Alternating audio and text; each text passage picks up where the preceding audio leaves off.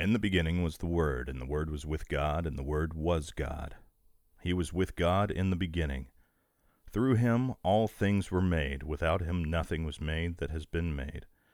In him was life, and that life was the light of all mankind. The light shines in the darkness, and the darkness has not overcome it. There was a man sent from God whose name was John. He came as a witness to testify concerning that light, so that through him all might believe. He himself was not the light, he came only as a witness to the light. The true light that gives light to everyone was coming into the world. He was in the world, and though the world was made through him, the world did not recognize him. He came to that which was his own, but his own did not receive him.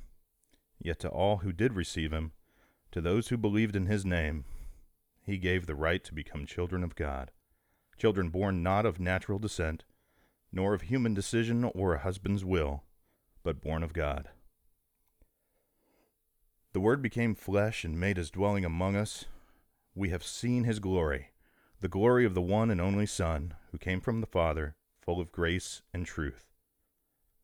John testified concerning him. He cried out, saying, This is the one I spoke about when I said, He who comes after me has surpassed me because he was before me.